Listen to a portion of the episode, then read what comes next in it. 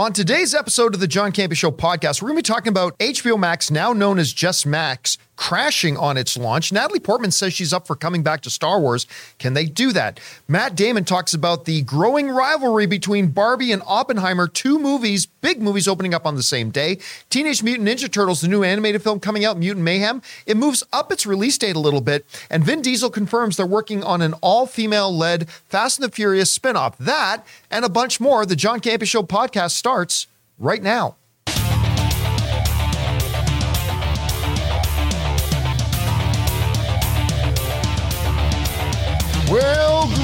Greetings and salutations, everybody. Welcome to the best damn movie related show on the planet Earth, the John Campea Show, brought to you in part by our friends at Mint Mobile. I am, of course, your host, John Campea, and it is an awesome honor and privilege, as it is every day, to have you our international friends gather around as we talk about our favorite things in the world movies, movie news, TV, and streaming, and all sorts of good stuff. Joining me in the room here, we got Ray Ora. Hey, hey. Over there, we got Jonathan Voico. Good afternoon. The delightful Chris Carr is here.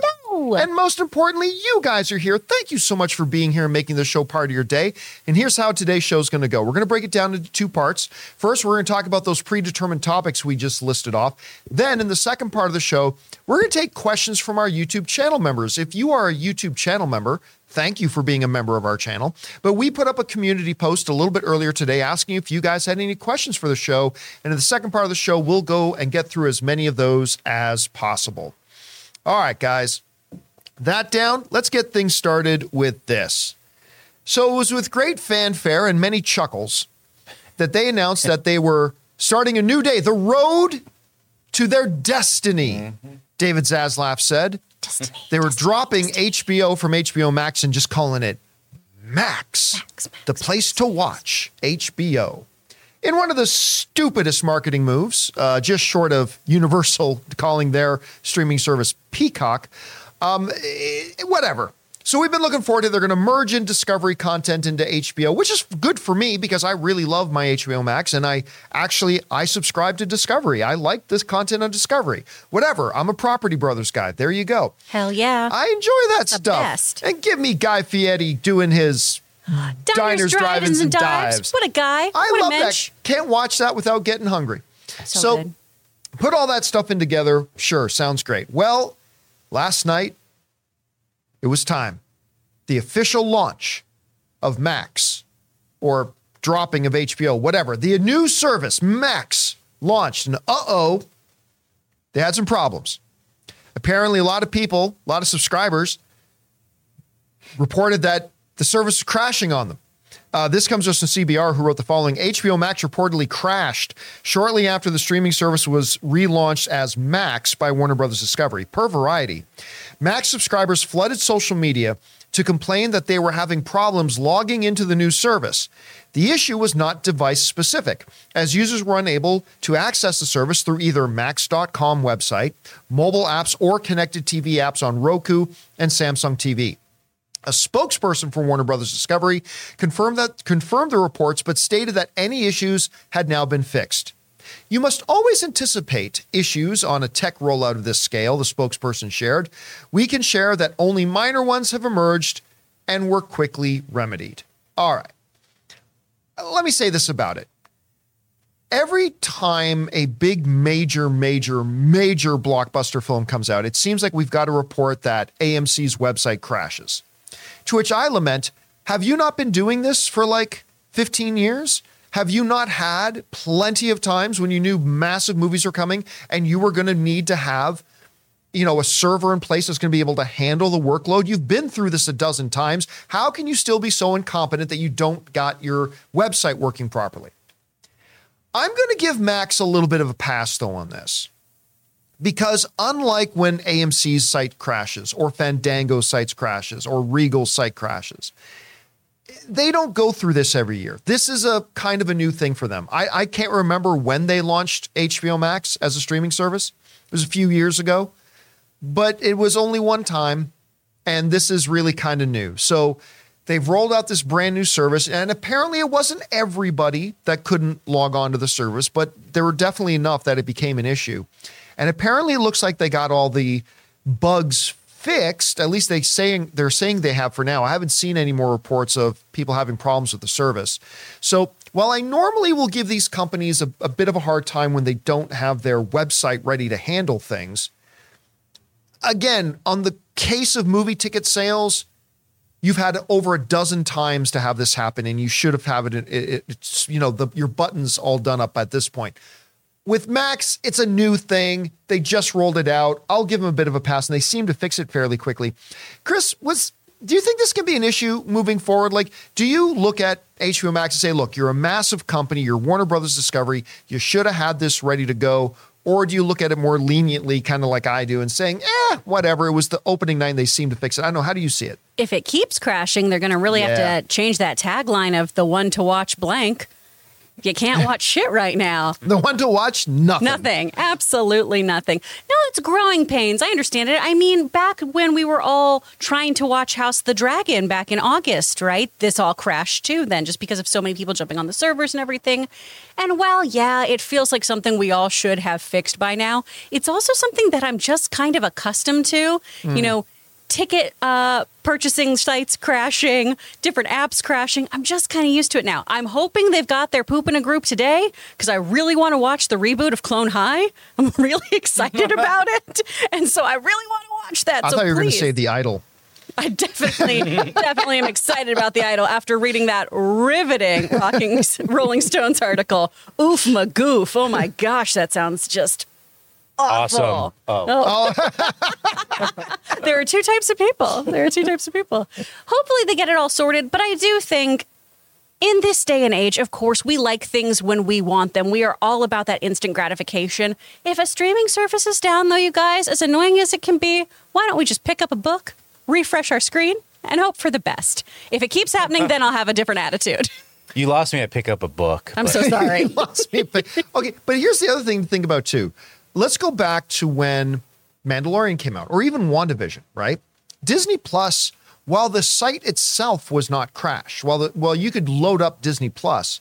Let's not forget that when Mandalorian first came out, and of course when when WandaVision was out, when it would drop at midnight, I and many of you guys listening, we opened up our Disney Plus app and tried to play the new episode, right? All of us only to be met with this screen saying, sorry, error. I'm like, what? Sorry, error. And for a lot of the episodes of WandaVision, I would finally start watching that show that dropped at midnight at like 1 a.m.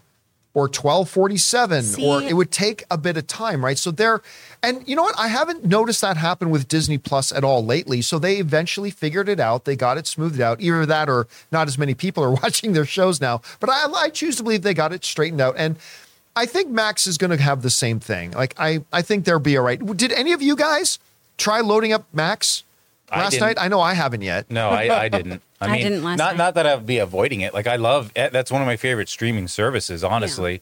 But um, no, and, and I'm just thinking like, was it just purely like a rush of people to the new service, or is it new content that they were trying to load? You know, like I think it's the first time they turned the key in the ignition and just try to get it running. I Yeah. think so. As you guys know, because I, I feel like you did make an error there, John. Why would you stay up till midnight? Why? I don't stay up for any of these. I can't in wait. bed. I'm an instant gratification I'm guy. I in need bed it right by now. 9 p.m. because I wake up at 4 a.m. like a lunatic.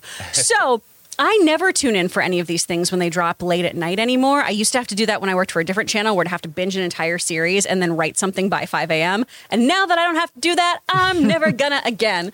So I don't really ever experience that part of this.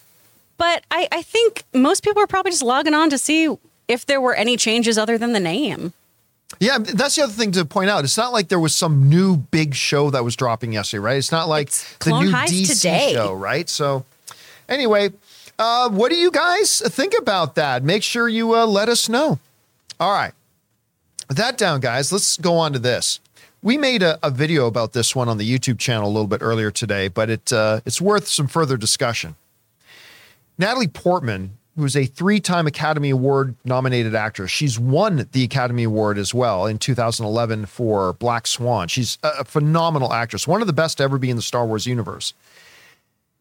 She was asked about the possibility of Padme, her character, and herself ever returning, to which she said in an interview, and I'm quoting Variety magazine here, that said, I have no comment or I have no information on this, Portman said when a fan floated the idea of her coming back to the Star Wars franchise. No one has ever asked me to return. but I'm open to it. So we, like I said, we did a video of this on the on the channel a little bit earlier today about that, and we and we went round and round a little bit about talking about how well, on the one hand, it would be pretty awesome to have her back. She's one of the world's great actresses. She's absolutely phenomenal. People love her.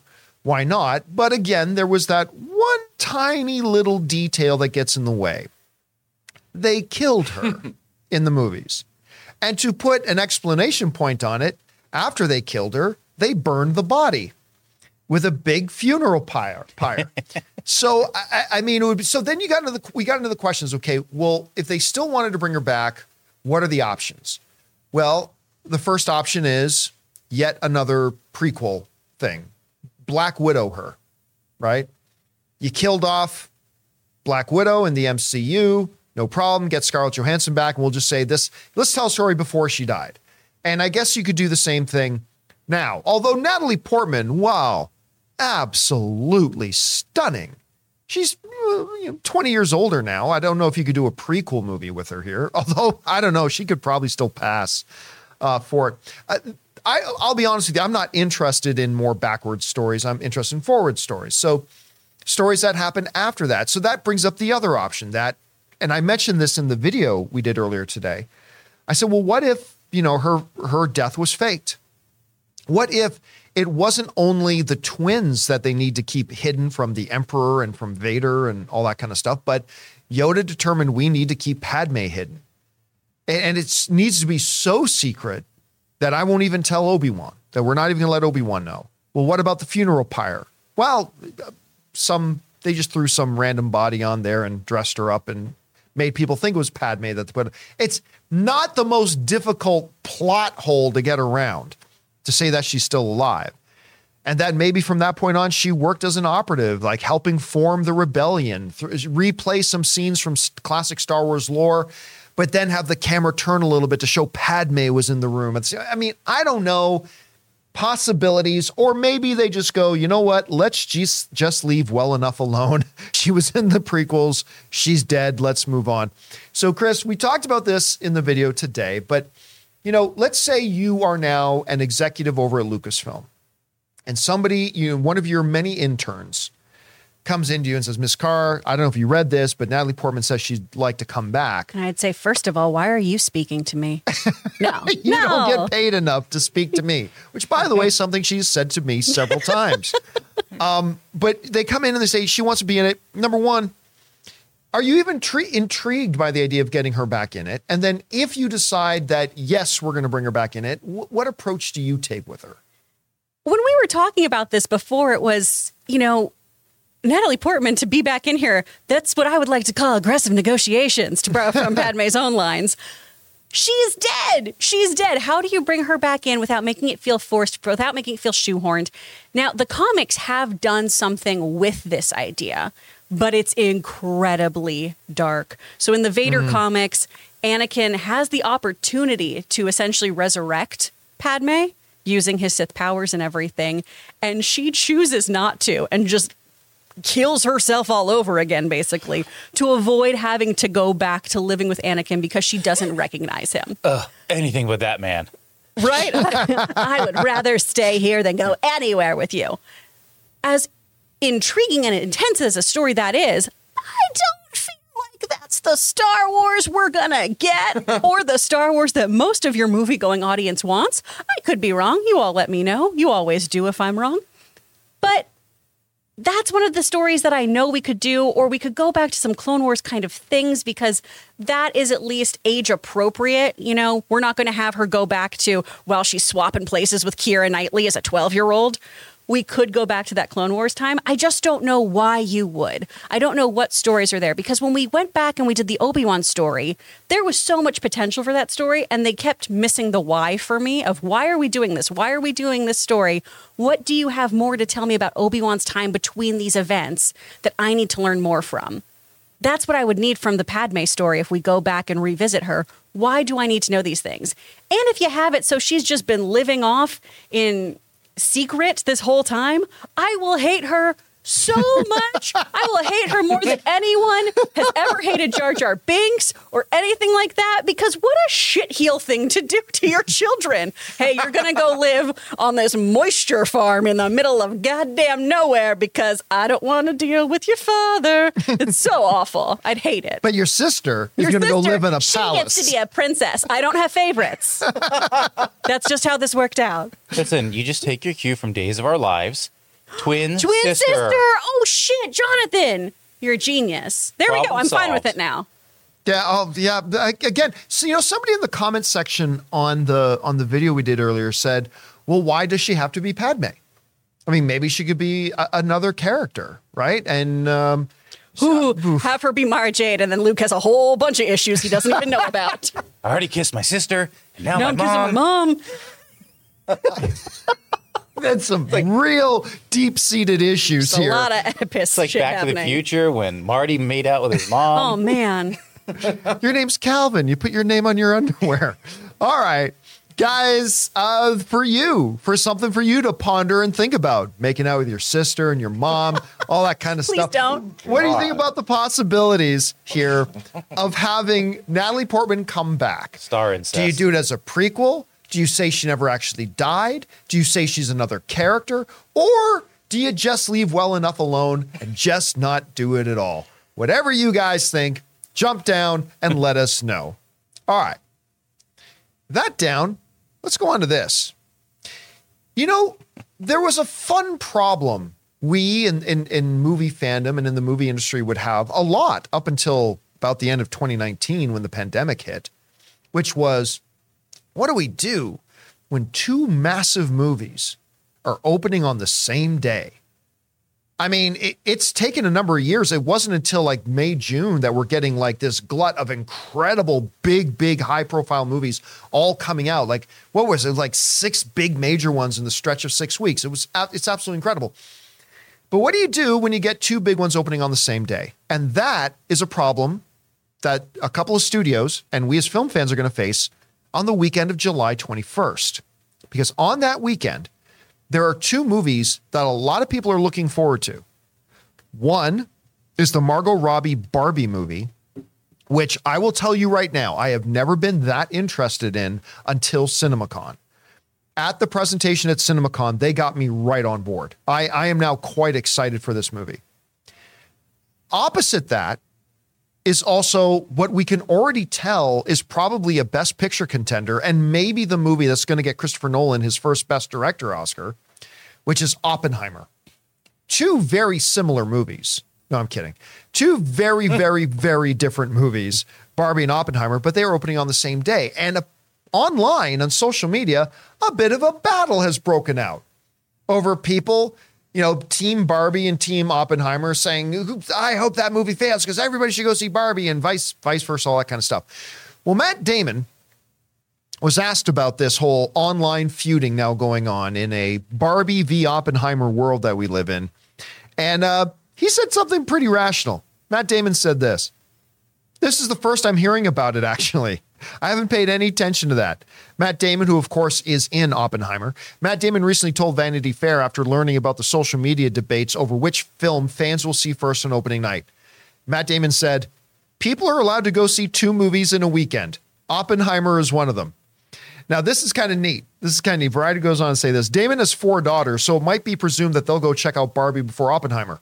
I'll have to ask them that, Damon said. If that's the case, they'll see two movies that weekend. so, yeah, they want to go see Barbie, that's fine, but then they're going to go see Oppenheimer. All right.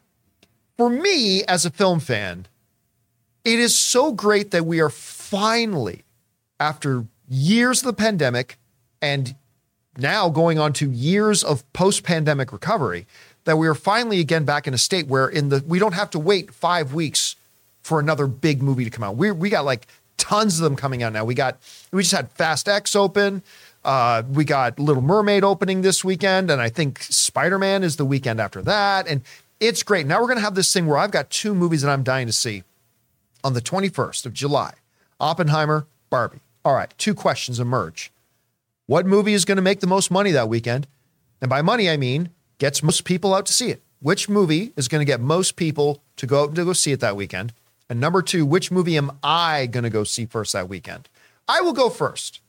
the movie that will make more money the weekend of July 21st will be Barbie. I don't have much doubt about that. You got Ryan Gosling, you got Simu Liu, you got John Cena, you got Margot Robbie, you've got this iconic thing that little girls have been playing with for long before I was born. Um, and it just looks fantastic. Now, you guys listening to this, you didn't get to see everything that we've seen so far. I'm sure you will. I'm sure they'll put that other marketing material out. But believe me, this movie looks fantastic and is not just some spoof comedy. Like the the director and the cast, you know, Ryan Gosling was on stage talking about how much people cried watching like when they would show this to some to some people how much people cried during it. So it's going to have big big laughs because we had some huge laughs when we watched some of the previews. They're going to have real emotion. It's being directed by an Oscar caliber director in Greta Gerwig. An incredible cast, looks great. There's a lot there to appeal. I think it'll make more money opening weekend than Oppenheimer. So there's that. Question 1, which one makes more movie? It's going to be Barbie. What movie am I going to go see first? Well, that's Oppenheimer. I mean, listen, with everything great I just said about Barbie, and it's all true, and I can't wait to watch it, it's Christopher Nolan, who right now is maybe in a neck and neck race with Denis Villeneuve to maybe being the best director today, like working right now. I mean, Steven Spielberg's the greatest of all time. Martin Scorsese is a Mount Rushmore, but I mean, today, Who's the best at the height of their powers directors right now? It's probably Denis Villeneuve and Christopher Nolan. And I'm a sucker for these true stories. The the trailers for this thing just make it look like an Oscar winner. I cannot wait to watch this. I mean, I know what happens, and I'm still watching the trailers and my knuckles are turning white. It's crazy. So, yes, the first one I'm going to go see is Oppenheimer. Ray, mm. Barbie, Oppenheimer. Which one makes more money opening weekend? Which one are you going to go watch first? I have no basis, but I'm going to say Oppenheimer makes more. Um, really? Wait, I I don't know. It's just. Is I that just because the audience trusts Christopher Nolan? They know his uh, name? Yeah, or? that's what I think. But also, it's because I'm going to see Oppenheimer first. It's just a preference. Like I want and that Ray Aura ticket's going to make the, the difference. The That's going to change the tide. I want the one that I pick to be the one that wins. So that's my only basis. You're probably going to be right. Barbie Barbie is way all over the world, you know. Yeah. Like it's just such a big toy that's been around for ages. So that's probably going to win, but I'm I'm just going to say Oppenheimer because if it does win, then I have something to hang, hang your hat on yeah, there. Yep. Jonathan, what about you? Which one makes more money opening weekend? Which one are you going to go see first? I was a little concerned because I'm glad it's July 21st and not July 16th because National Lampoon's Vacation is getting a re-release. So that's actually my choice. Uh, some classy Chevy Chase. Um, but I think Barbie makes more money overall. I will. I would probably be going to see Oppenheimer first. I'm actually interested in Barbie. I'm not like boohooing it, but that's just like my first choice. So yeah, I go. Barbie wins the the big dollars. Oppenheimer wins my dollar. And Chris, to you now. We got we we loved what we saw with both Barbie yes. and Oppenheimer. Both look amazing. So which one is going to get more people out that weekend and which one are you going to be seeing first? Barbie's going to make more money opening weekend. There's already people to. I'm Ray sorry, is aghast. Ray. I love you, but we can disagree sometimes. That makes a healthy relationship. He's stunned. All right. If I only agree with you, people are going to be like, "Oh my gosh, Chris, why always siding with Ray?" People are already talking about dressing up for these movies and everything, going to these screenings. It's an iconic, iconic character who's been part of the zeitgeist since the '60s. No, since the '40s. How long have Barbies been around? Before we were around. I mean, at least the 50s. Yeah. So I think a lot of people are going to flock to that. I do think Oppenheimer will have great legs. It's going to be a prestige film. People are going to go see it. It's based on this incredible real life story and mostly takes from the book American Prometheus, which, if you haven't read, I highly, highly recommend. It is profoundly good. What am I going to see opening weekend? What a cop out. Neither of them. I'm going to be in London, so oh. I don't have to make this decision. Ah, no, no, you can't get it because at some point you're going to have to. I will have watch. to go see them. I'm probably going to see Barbie before I see Oppenheimer. But- but mostly because see- of my friends. Why see Oppenheimer in, In the- while I'm in London? Why, why Why? do that in Paris? It's actually kind of fun Yeah? to like see it in a different like audience type of audience. I mean, you know? maybe I'm trying to go see live theater though, because I, I want to go see Pillow Man with Lily Allen. The I Globe is closed while I'm there, which I'm really annoyed by. But Listen, I made the Eiffel Tower and the re-release of Star Wars in Paris. So How- come on. Yeah, you went to see the Eiffel Tower. Or, I was on it and I saw the re-release of Star Wars. This is '97. This goes Oh, back all a right. but you could do it. I Come on. How about how about this, John? I'm going to dress up like Barbie to Oppenheimer, but also, but also wait. Well, you said it. That's now legally But- but- binding. well, you hold on, must hold on. now do that. if you do a double feature, why wouldn't you go see Oppenheimer first and then you know get all that? Yeah, palate sad cleanse stuff, with Barbie. and then Barbie. You leave happy. You know what I mean? You wouldn't go reverse. That oh man, just doesn't make sense. But to what me. if Barbie makes you cry more than oh, Oppenheimer, you're based on what everyone said? What if Barbie has an existential crisis and ends up killing herself at the end? Oh my god! Huh? Huh? Huh? No. By taking a bomb on Oppenheimer becomes the pickup movie. I think I definitely still want to see Oppenheimer then. if, if Oppenheimer ends up being the feel-good movie of the two, I'm going to be very distraught. All right. Hey guys, here's the question for you to ponder. Which one do you think out of Oppenheimer and Barbie? We're not asking which one you think is going to be better. We're asking you which one do you think is going to get more people motivated to get out to the theater to see it that weekend? Is it going to be Barbie or Oppenheimer? And which one are you going to get out there to see? Think about that, would you? And uh, let us know what you think. All right. With that down, let's get on to this.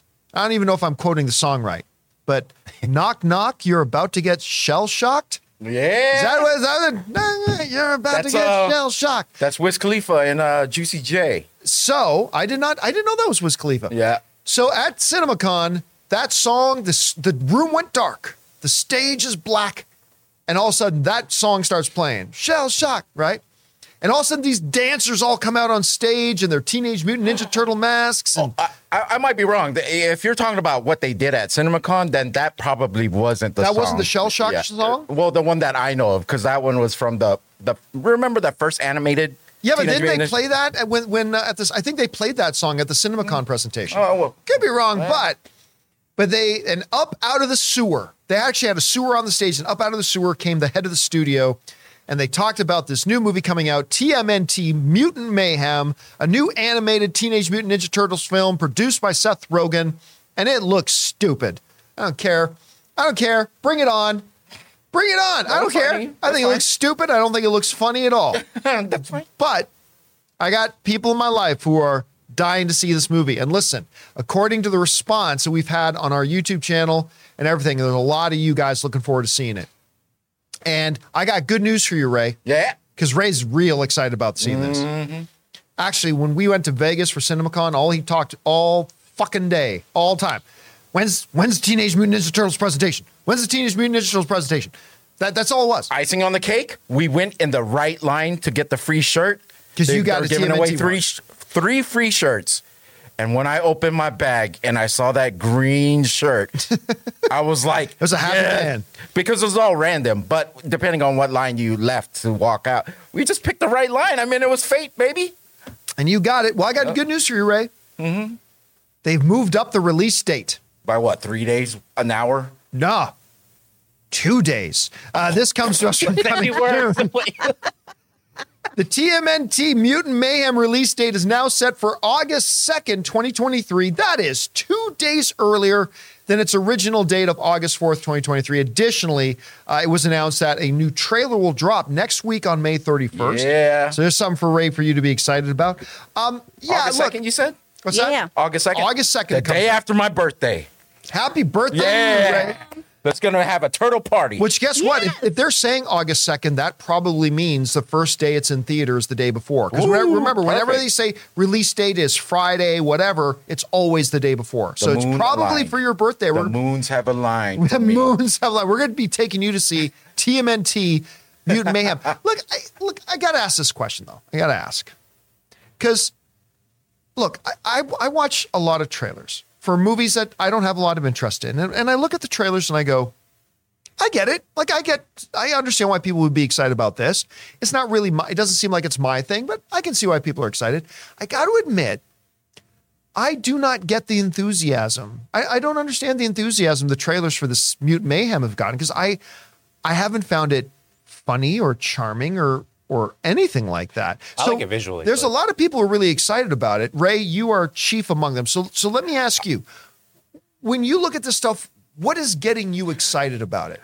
I- I'm going to be completely serious here. I just love this franchise so much that I'll support anything it does. Like I, I, I, you know, that's the truth. And also, I appreciate new takes on properties that we've seen over and over again. Mm. At least someone swinging the bat at something, and hopefully, people will enjoy it. That's all it really is. I appreciate what they're trying to do. A lot of like you, a lot of people say maybe there's some influence from the across the Spider Verse into the Spider Verse. That's fine with me because I love the style of those movies. Um, I just like that, like what Seth Rogen said at Comic Con, that they're going to play into the teenage part of their their these turtles' lives, and that gets me going too. So I don't know, Jonathan. You just said that you like it visually, right? You know, visually it popped. I mean, obviously, it kind of reminds me of Spider Verse, which I'm more excited for that. Um, I, I do agree with John. Like, there was nothing particularly exciting to me about like the dialogue, or I know nothing about the story because it was a teaser trailer, but it did visually pop for me. So if I see more in like a story based trailer coming up, then I'd be in. Have have have your kids seen it?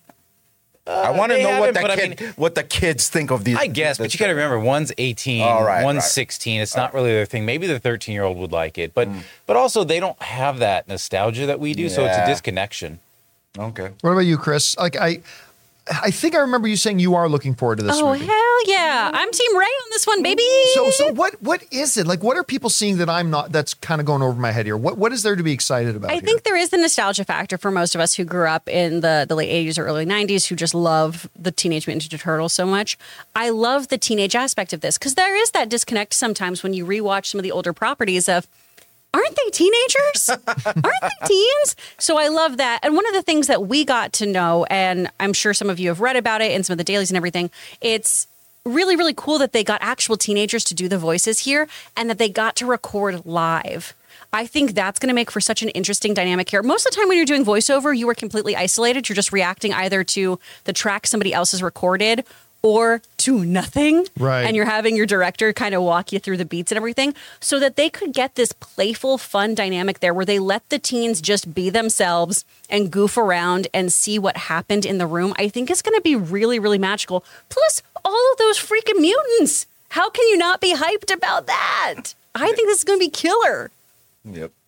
All right, guys. What about you? Like, are you something that you're really excited about this? And look, let me be admit this right up front. I had very, very similar thoughts before seeing Spider-Man into the Spider-Verse. And it is now one of my absolute favorite movies. Perhaps that will happen as well with TMNT Mutant Mayhem. What do you guys think? Could that happen? We'll find out. All right. Let's uh, let's end things off here with this before we go over and take our our uh, questions from our YouTube channel members. You know, Vin Diesel uh, back a couple of years ago, Michelle Rodriguez brought up that she really wanted there to be a female-led Fast and the Furious movie, right? Because every Fast and the Furious movie has been male-led, whether it was Vin, Vin and Paul Walker. Hell, they even did a spin-off and it had four male leads. The Rock, uh, Jason, Jason Statham, Statham. Ryan Reynolds, Kevin Hart. I mean, it was just all, all big male lead thing, right? Everything's male lead. And nobody, when when they did a spinoff and it was all based on male characters, nobody went, huh, this movie hates women because they're not putting in thing. I can or I've already seen the comments when finally one out of the 11 films they've already done, Vin Diesel just confirmed in an interview saying that he's getting ready to start developing a female-led Fast and Furious spin-off movie, right? I've already seen the comments. Why does it have to be female-led? Just just make it mixed. Well, it's like, well, every other Fast and Furious hasn't been mixed. I mean, yeah, they've had some female supporting characters to look good in tight shorts, sure. And when they did a Hobbs and Shaw, when they did finally did a spin-off movie, it was all it was it was male-led. Nobody said, well, why can't it be mixed? That's the that's the hypocrisy in this, right? Like when they do these spin-offs or sequels or reboots and it's got your male leads, nobody says, well, why can't it be mixed? But if you make it female led, then you get these hypocrites who go, well, why can't it be mixed? Well, the fast she you, fast in the PMS. Oh, I hate it, women. you missed my fast X chromosome. Oh, oh. Huh? Come on, well huh? done. Come on You're now. than Oh that, my Chris. gosh. You're better than that. I mean, the Chris. funny part is it says it's female led. It doesn't say there's not men in it. And Oh, maybe, yeah. maybe we just like not me. I I take a step back here because I have no interest in any of this franchise. But maybe people are interested in the Michelle Rodriguez character and whatever, whoever else leads it. Well, look, they they've got a lot of these characters in these movies, right? Yeah. So I mean, you got Letty, you got Cipher, you got uh, Jordana Brewster's character. I can't remember the character's name. Uh, I love you- that you're looking at me like I know them. Because women, right? I mean, they've, they've had tons of female characters.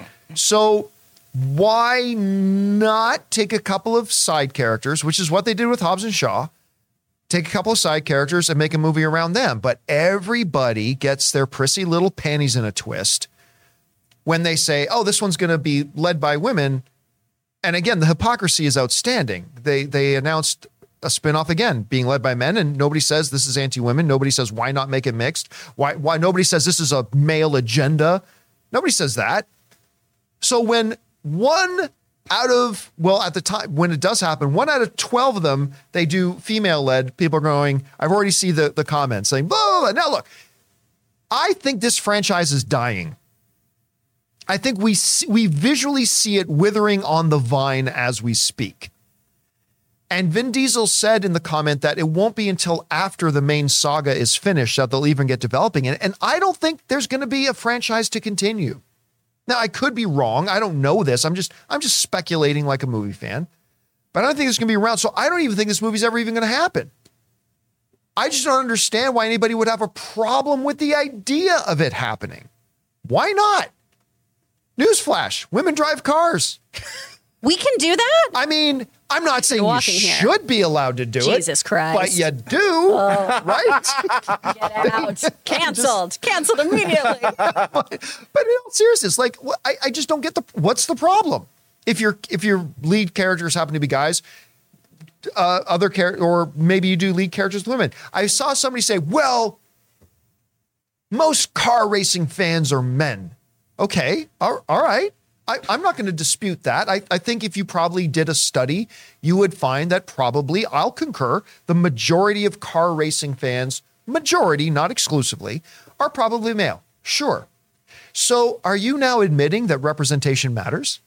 Oh. I mean, because you can't on one hand say representation doesn't matter and say, well, I'm a guy, and as a guy, I got to see guys driving cars. Otherwise, my little brain can't handle it. How the I- turns have tabled. How the turns have Uh, they don't actually race in these show these movies anyway anymore. So Well, no, they do. They do. do. Fast X kind of kind of gets back to we got some, we got some old fashioned car racing. okay, maybe Go I'll on a- check it out. Again, I don't think this movie's ever going to happen. I really don't. But I don't know why you would have a problem with it happening. Anyway, Chris, as as an expert on the Fast and Furious franchise, yes. Thank you for finally talking to me about having it. seen all of Hobbs and Shaw, having seen all of Hobbs and Shaw and a compilation of Vin Diesel defying physics, breaking asphalt, and catching cars with his bare hands. yeah, which is always good to do. Yeah. Uh, let me ask you this: somebody as not joking aside, you're not really all that inclined into Fast and Furious No.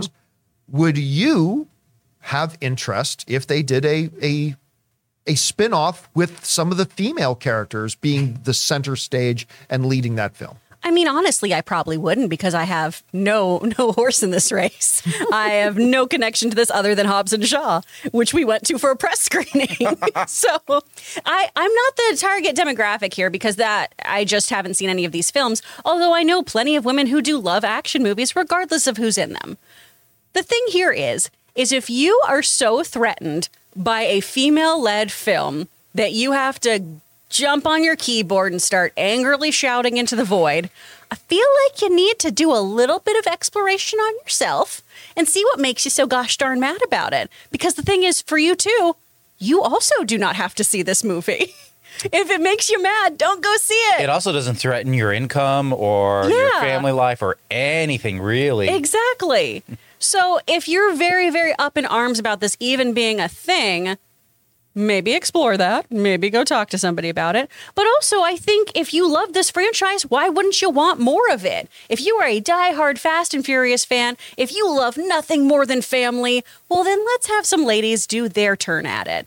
Because we've had all these other spin offs, why wouldn't you want to continue exploring the world? When we talked about John Wick, I haven't seen any, you know, vitriol for the ballerina spinoff. I've heard people really excited about that because it's continuing to build the lore and everything.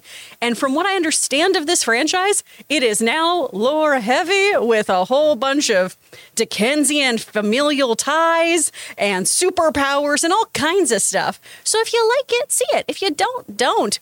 But to your point, uh, if this franchise is on a downswing, this is probably a, a non-issue anyway. It's a non-starter since this might not get made. Well, I just have to say this: if there's any experience with you witness Anne driving, I witnessed my mom driving and my older sister driving. I think I know the villain of this film. Who's that? Mom? Parking. Oh, because Anne takes so long to park. Oh, Where she does. We're like Anne is a great driver. Right. Anne is a great driver. Yeah, she's a great. Yeah, driver. you when you get when you get to the location, you're only halfway there. Yeah, because it's it's it's it's a long process for her to park the car. It really is. I love but, you, Anne. I'm sorry. My dad set up cones when I was learning how to drive and would yell boom, hit a Lexus, boom, there goes your college fund. Oh, wow. So I am amazing at parking. I can parallel park like a because I got the fear of financing thrown in my face. Here's the other thing to keep in mind too. This is not because I've already seen some people online trying to draw similarities between this and say the Ghostbusters reboot. Right? This is not a reboot of Fast and Furious with yeah. all female leads. This is not going to be a street racing thing with all female lead characters with your character uh, Dominica and her best friend Brianna. Um, Brianna. Brianna. Okay. Brianna you know, not Brian, Brianna. Brianna, somebody else. Okay. So it, this isn't that. This is taking the established characters, probably adding one or two more, and focusing the story around them, just like they did, taking a couple of secondary characters in the Fast and Furious with these characters, Hobbs and the character Shaw, added a couple more with Ryan Reynolds and Kevin Hart, and made a spinoff. Mm-hmm. And again, Nobody made nobody said it's an agenda. It's just a male agenda thing. I, I just don't get why people then when they're going to do the opposite and try to make sure that the female characters get a light shone on them, then everybody starts going crazy a bit. I, am going to be serious. Um, I'm down for this. Really, if there's Brie Larson, Michelle Ro- Rodriguez, like we pointed out earlier, Gal Gadot, I, I'm I'm I'm down for a new take of it. If they're going to keep this franchise going, fine. Let's do it all female. Because if what, they do keep going, they got to do something to change yeah. it up. Yeah. Like, uh, and again, like like you were saying, Chris, the point is moot. I really don't think this movie is going to happen anyway. I really don't. I don't think there's any point in doing it because I don't think there's any point in doing more Fast and Furious movies after this thing is done anyway. But who knows? We'll see what happens. All right, guys. We're now going to move on and start taking the questions that our YouTube channel members have been submitting. And thank you to all the people who are our YouTube channel members. But before we do, we're going to take just a quick second here and thank a couple of sponsors of the John Campea Show podcast, our friends at Helix and my mobile service provider, Mint Mobile. This video is sponsored by Helix Sleep. Their Memorial Day sale is running now, and it's a great time to upgrade your mattress. You can get 25% off your purchase for a limited time. Check out the Helix site for more details. Guys, Helix Sleep offers the best premium mattresses, custom fit to your needs, conveniently shipped right to your door. And in case you're not 100% sure which mattress is best for you, Helix Sleep's quiz matches you to the perfect mattress based on your body type and sleep preferences. Guys, you know Ann and I have had our Helix mattress for almost a year. And even when we go to Las Vegas and stay in these beautiful hotel rooms, we can't wait to get home to get a great night's sleep in our Helix mattress. The mattress comes rolled up in a box and is easy to set up, and there's even a 100 night sleep trial to test the mattress out to ensure that you love it. And good news Helix is having a great Memorial Day sale that goes from May 15th to June 4th. Visit helixsleep.com slash Campea to get 25% off your Helix mattress plus two free pillows during their Memorial Memorial Day sale, running now for a limited time. We want to thank a sponsor of this video, Mint Mobile. From the gas pump to the grocery store, your utility bills and favorite streaming services, inflation is everywhere. Seriously, make it stop. Thankfully, there's one company out there that's giving you a much needed break. It's Mint Mobile. As the first company to sell premium wireless service online only, Mint Mobile lets you order from home and save a ton with phone plans starting at just $15 a month. You guys know that ever since I switched to Mint Mobile, I've been saving almost 70% a month over my old phone plan. For people looking for extra savings this year, Mint Mobile offers premium wireless for just $15 a month. By going online only and eliminating the traditional cost of retail, Mint Mobile passes the significant savings on to you. All of their plans come with unlimited talk and text plus high-speed data delivered on the nation's largest 5G network. Use your own phone with any Mint Mobile plan and keep your same phone number along with all your existing contacts. Switch to Mint Mobile and get premium wireless service starting at just 15 bucks a month. To get your new wireless plan for just 15 bucks a month and get the plan shipped to your door for free, go to mintmobile.com slash Campea. That's mintmobile.com slash Campea. Cut your wireless bill to 15 bucks a month at mintmobile.com slash Campea. And thank you to Helix and Mint Mobile for sponsoring this episode of the John Campea Show. Listen, guys, remember, when you guys go and check out and support our sponsors, you're actually supporting us. So if you look down to the description of this show, you'll find links and promo codes to both Helix and Mint Mobile. So thank you again to both of them for sponsoring the show. All right, guys, with that all down, let's get over and start taking questions from our channel members. Chris, what do we got? From CJ Rebirth. Just wanted to give you props, John, on today's thoughts section of the newsletter. As someone who's had to deal with depression a couple times, it does feel good to realize there's at least some people in the world who care about you and will show support. So thank you. Uh, thank you for that, uh, CJ. So, uh, what CJ is referring to is every day uh, we have a John Campea Show newsletter, in case you didn't know. And you should go subscribe to it today and get it to your inbox every morning. And in that newsletter, we we talk about the topics that are going to be discussed on the channel that day. We talk about some announcements that are going to be, and I always put in a little blog post. And today, um, I decided to share uh, a little bit about me that I'm I'm actually quite the introvert and I I deal with uh, crippling social anxiety um, and uh, and you know insecurities and things like. And I talk about that, hoping that you know other people who might be able to relate. Um, and that's what CJ is referring to. So thank you so much for the kind words, CJ. I appreciate that very much. All right, what's next? From Jesse as a turtle. John, have you watched Pearl? It's so great. It's the prequel to X. I just watched both, and I'm surprised you walked out on X. The explicit scenes were pretty on par with other horror movies. Um, it, it's it's not the grossness. I just found X to be cripplingly boring. I just I didn't like it. Like I, I've only walked out of. I can count on one hand the num- number of movies I've walked out of, and I walked out of X. Um, I just find it again uh, like oppressively boring. I, I just didn't want to watch it anymore, and and I got up and left. Now look, I understand a lot of people loved it, and that's great. I'm not trying to rain on anybody's parade at all. It just wasn't for me, which is really weird because it's got a lot of filthy in it and I love filthy, but uh, it just wasn't for so no because I didn't even finish watching X, um, which is why I didn't review the movie. I don't review movies that I don't finish watching, so I never reviewed it. Uh, but because it, it just wasn't for me, I didn't bother watching Pearl. But again, I love hearing how much people loved it, so that's a good thing. All right, what's next? From Christian Rodriguez, it's game day. Game day. What are y'all watching over at Max? Love you, John. Uh, probably just stuff that I already watch. I mean, I right now I am currently not quite halfway through a rewatch of West Wing. And I, I honestly have to reevaluate my top five greatest shows of all time because it's got to be in there. It might be the greatest television show ever made. I mean, that show is so freaking well wonderful. done. Uh, but that's what I'm currently watching on Max. Although today will be the first time I open up the new app so, you know, Same. we'll see if it crashes on me or not. Yeah. I'm going to check out the Clone High reboot. I've been watching so much Apple TV, though. That's where I've been going to lately. Yeah. Have you been watching Silo? Oh, no. that's what I want to watch. Yeah, that's the one. Ann and I want to watch that really Man, badly. It's yeah. good. Heard so much good stuff about it. All right, what's next? The Everything Everywhere Network got to see apparently an unfinished cut of The Flash last night and loved it. The last 20 minutes or so got very convoluted and busy, but so much of it was incredible. And I hope Sasha Calle gets all sorts of work after this movie. I am not going to disagree with you about the last 20 minutes getting kind of busy. I, I, I will concur with that. Now, it still very much worked for me. I still very much enjoyed the last 20 minutes. But I agree, it does get very, very busy. That's a great way to put it. The movie overall is phenomenal. And Sasha Calle is all kinds of wonderful in it. Really, really like her in this movie.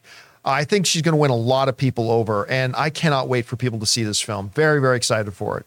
All right, what's next? From Joel, with Killers of the Flower Moon screening at Cannes, some outlets who saw it, including IndieWire, believe, stated it was the best performance of DiCaprio's career, which is quite a statement considering his filmography. What are your thoughts about this claim, and what's your favorite Leo performance? I'm thinking maybe Wolf of Wall Street. I love him in Wolf of Wall Street, but that probably wouldn't even be in my top two or three. Um, boy, favorite DiCaprio performance, and it's not not even the one that he won his Academy Award for. Uh, you know, Leo versus the Bear, The Revenant. The Revenant. Uh, It's not even that one. It might. I think my favorite performance of his might be Catch Me If You Can. He's so good in that. I'm not saying that's his best movie, but I think that might be my favorite performance of his. He was really, and listen, I know this is going back a ways, but what's eating Gilbert Grape? Um, I mean, he was obviously young, a lot younger at the time, but I love that one too. It- listen, uh, we're hearing the movie is spectacular. The last I checked, it had a 97% on Rotten Tomatoes for the, all the major outlets that got to see it at Cannes. We'll see if it goes up or down from there. But yeah, I'm very, very excited to see this film. All right, what's next? Colin Z. I was lucky enough to see The Flash last night, and I agree with initial reactions. Warner Brothers has a smash on their hands. I think 800 million plus in worldwide box office. it all depends on whether people are going to go out to see it or not. Uh, obviously, DC is struggling right now. People were not going out to see the DC films. They weren't. They didn't go out to see Black Adam. They certainly didn't go out to see Shazam two. Um, now you got the Michael Keaton factor in this. You've had the fact that this has literally been in the works for a decade. Literally, they've been talking about this for a decade. They announced the movie officially about ten years ago, which is wild when you try to wrap your head around that. Um, and the word of mouth is going to be very, very strong. So, again, I've said this before, I'll say it again. I'm not going to be surprised if this movie makes $400 million. I'm also not going to be surprised if it makes $900 million. I, it's just going to be really interesting to see how people react to this, not to mention all the Ezra Miller drama. So, well, we'll see. All right, what's next? From Noral S. Hey guys, this question is for all of you. So I know that Chris and Ray aren't horror fans, neither am I. But what was the movie that absolutely freaked you out or made you say nope? For me, it was the Amityville horror movie, the original one, not the one with Ryan Reynolds and his pretty face. Ooh, my uh, this is so silly because I watched it so late, and I know I've told you guys this story before. I didn't watch Saw until Oh. maybe 2017 Wow. it horrified me. I was crying uncontrollably at the end. But what made it worse is we lived in a very old apartment in Valley Village at the time, and a blade from our ceiling fan ripped off and flew across the room oh and almost took off Logan's head. so I completely lost it then and made him check every nook and cranny of our home because obviously we were tr- someone what was was going to come murder us. for? He's like, I'm looking, but I don't know like, what for. I don't know what you want me to do. I was like, someone's here to kill us. Someone's here to murder us. And yeah, that I don't do well with those movies. For me, um, because I saw it way too young, it would be just I always had imagery of uh, scenes from The Shining that I just as a as a child I couldn't really comprehend, like the bathroom scene, but it made me feel really uneasy. Uh, why were there people like dressed like furries? Like there was just like this. Im- I didn't understand what they were doing in, at the time, and so it was just like a lot of strange imagery that freaked me out as a kid. That makes sense. Yeah. Uh, for me, it's still American Werewolf in London. That movie still freaks me out to this day. And not many horror films freak me out, but that freaks me out. But don't you love it though? I do. I love it, but it's uh, that's part of the reason. Look, I, like I always say, movies are experiential events, and that movie gives me an experience. It, it the, the experience is fear and terror and whatever, but that's that's the same reason people get on roller coasters, right? And that movie gives it to me, and that's why it's probably my favorite still. The movie I caught was when I was really young. It was on TV. I only saw like a little part of it because I got way too scared. I believe it was called The Entity.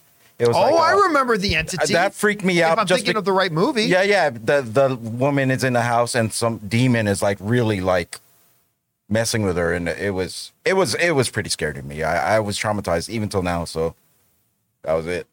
All right, what's next? From King Edward, what are some of your first impression measures? Uh, what are some first impression measures you and Anne conduct when you visit a new restaurant for the first time? My girlfriend and I really judge a place on the quality of their Coke or sweet tea. You know what? I've never thought of that, but I think you're absolutely right. One like honestly, my first impression of a restaurant, besides the decor, yeah, the very first thing I recognize, and Anne and I are different this way.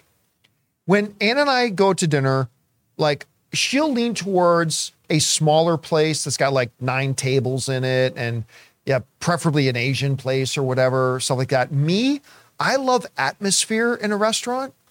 So like we got a place near us called Lazy Dog that uh, well all of us in here have gone to many times. Yeah, it's great. I love the atmosphere. Um, I that's why there's a you know, restaurant called BJ's too. I just like the atmosphere. I love being in a great atmosphere. So that's the first thing.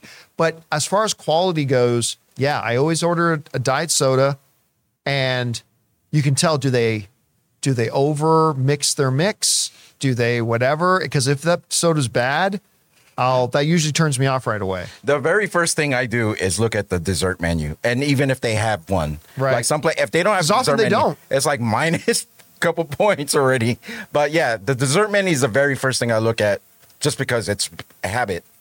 My first thing is, and it's kind of like not a lot of people go there, but uh, the quality of the restroom, the the cleanliness. Do they go above and beyond to make the restroom look really nice? If they thought that much about the restroom, then the rest of the restaurant is probably pretty nice. Oh, absolutely. I used to work at a restaurant, an Italian re- best best restaurant in Hamilton, Ontario, Canada, and it's called Chicago Style Pizza Shack.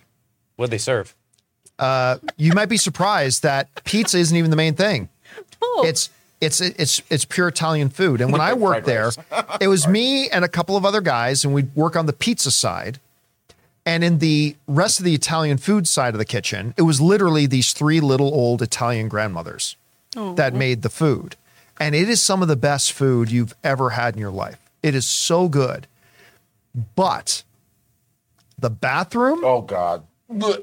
you had to first of all you had to go to the back of the restaurant to this door and then walk down these creaky wooden stairs into what felt like you're going to some old guy's basement mm-hmm. and then there'd be a little door with one of those little metal latch hooks that's how you mm-hmm. close and keep the door closed the little like little the door of match hook Goonies. and it's to be this tight. Now the bathroom was clean. The bathroom was clean, but it was a small little bathroom, and like you had to duck your head a bit so you don't hit the dangling light hanging down as you're going down the oh stairwell. Definitely the beginning of That was the Yeah. bathroom. Now I don't know if they've updated that in the in the 13 years since I've moved down to LA, but, but that was the place. But There's a still, well, the best food again. it. Whenever we go to Canada, and we have to go to Chicago style and eat their best restaurant in town, best restaurant in uh, in Ontario. I'll call it that. All right, what's next? From Mighty Tank One. I know you don't watch How I Met Your Mother, but there's a great episode where Ted realizes his fiance has never seen Star Wars. Oh, wow. So he makes her watch it to determine the fate of their relationship. Sound familiar? For those of you who don't, that first of all, if that is true, that's freaky because I, you're right. I don't watch How I Met Your Mother. I've never seen that, but that was exactly what happened in my relationship with Anne. Um, Anne and I started dating, and we both let each other know when we started dating that this was going to be a short term thing because I was going to get ready to move back to Canada. She had just gotten out of like an eight year long relationship, and we're saying, hey, we're just looking for somebody fun to hang out with for a little while, right? But after about four months, it was becoming pretty clear that I had no intention of living the rest of my life without her. And our relationship started to get more serious. And that is when it came up that she had never seen Star Wars. And I honestly said, okay, wherever this is going, our relationship, it stops right now and we got to watch Star Wars and the trilogy. And the future of whatever this is is going to be determined by your reaction to these movies. Thank God she she ended up loving Star Wars. Uh, but yeah, it, but but again, I've never seen How I Met Your Mother, so that's pretty funny that, that was a part of it. All right, what's next? From Jaden Voss. If it was announced today that WALL-E 2 and Up 2 were being made, which would you be more excited for? WALL-E two, Yeah. Too. Same. Same. uh, which is weird because I like Up more. yeah. But I want them um, to leave it alone. It's so insular. It's just like Yeah. it's its own thing. You're but done. but like there's so much more where they could go Right, with how, where yeah. WALL-E landed off. Exactly. So while I prefer Up over WALL-E, I would be more interested in seeing WALL-E too. But you know what I said? I never. They, you know the dog and Up, Doug. Doug, yeah. They did a bunch of shorts, and I never watched them. And I love Doug. I don't know why I've never watched it. I need to watch those. All right, what's next? Dad jokes. Someone once blew my mind and told me Conan the Destroyer was one of the first true D&D movies. I realize that now. Do you agree? Yeah, I mean, it wasn't made as a D and D movie, but yes, when you watch any of those, that especially that era, Because he has a mm-hmm. thief and all that. Yeah, right? I, I mean, it feels like a D&D thing. I'm, I, actually, listen, a lot of people who play D&D, when they make a barbarian character, let's be honest, they've got Arnold's Conan in the back of their heads anyway. So yeah, I could buy into that. All right. Far. I mean, Conan the the uh, barbarian is far superior to the destroyer, though. Oh, absolutely. 100%. All right, what's next? From Sam Fisher, I'm far more interested in the Fantastic Four casting than the Soups casting. One, because we've never seen the Fantastic Four done properly. And two, because to me, what makes Soups interesting isn't really Soups, but the people around him. I, I don't know that I agree with that. What makes Superman interesting to me is Superman. I mean, when you get to the mythological level, but m- more so like the human part of the mythological level, you are talking about the God man, right? And this is one of the things that uh, Brandon Routh's Superman Returns did really, really well. It wasn't a very good comic book movie, but I still contend Superman Returns was a good movie. And it was a great character study because it, more than any other Superman movie, and remember, Man of Steel is my favorite Superman movie, but what Superman Returns did better than any other Superman movie was its exploration about the struggle of Superman to know his identity and find his place in the universe. Eh, his home, his adopted home world that he loves, he doesn't know where he fits in it. He's with the humans but he's not of the humans. And that struggle creates a loneliness. And that movie explored that great. So I, I personally think that's more interesting than anything else. I am still more interested in the Superman casting because Superman is Superman. He's the greatest superhero of all time, far, far more important to me than the Fantastic Four or anything like that. But I am excited for Fantastic Four. Don't don't get me wrong, but I am far more anxious to find out who they're casting as Superman than I am to find out who they're casting in the Fantastic Four. But I'm excited for both. All right, what's next? Ian A. Barth. Do you know if they finished shooting Ahsoka? If they hadn't, what could Ray Stevens' passing mean for the show? As far as I know, they finished shooting it a, a while ago. Yeah. Uh, if I'm not mistaken. And and look, the reality too is, um, I, I read somebody write a comment uh, yesterday saying, "Well, I guess they're gonna have to change all their plans moving forward if if if the Ray Stevenson character doesn't die." And I'm like, "Well, no. I mean, they'll recast. I mean, that's look, it, it's tragic. I it broke my heart to hear about the passing of Ray Stevens, but life moves on. You know, it's it's um, if you work at a if you work at a car factory and you work at an assembly line and and somebody somebody great and wonderful passes away, well, you don't shut everything down. You don't take away that station on the assembly line. You you have the next person step up and and life continues and you move on. And I think if this Ray Stevenson character in Ahsoka does survive the series, because let's be honest though, usually villains don't survive the series, but if they do, they won't change their plans. They'll they'll go out and respectfully recast the role and, and have somebody else now step up to the plate and carry on the legacy of the character. It's what they should have done with Black Panther, but you know, I, I think they'll they'll go on with that. But yes, as far as I know, that they had finished shooting the show a while ago. All right, let's do uh, two more here.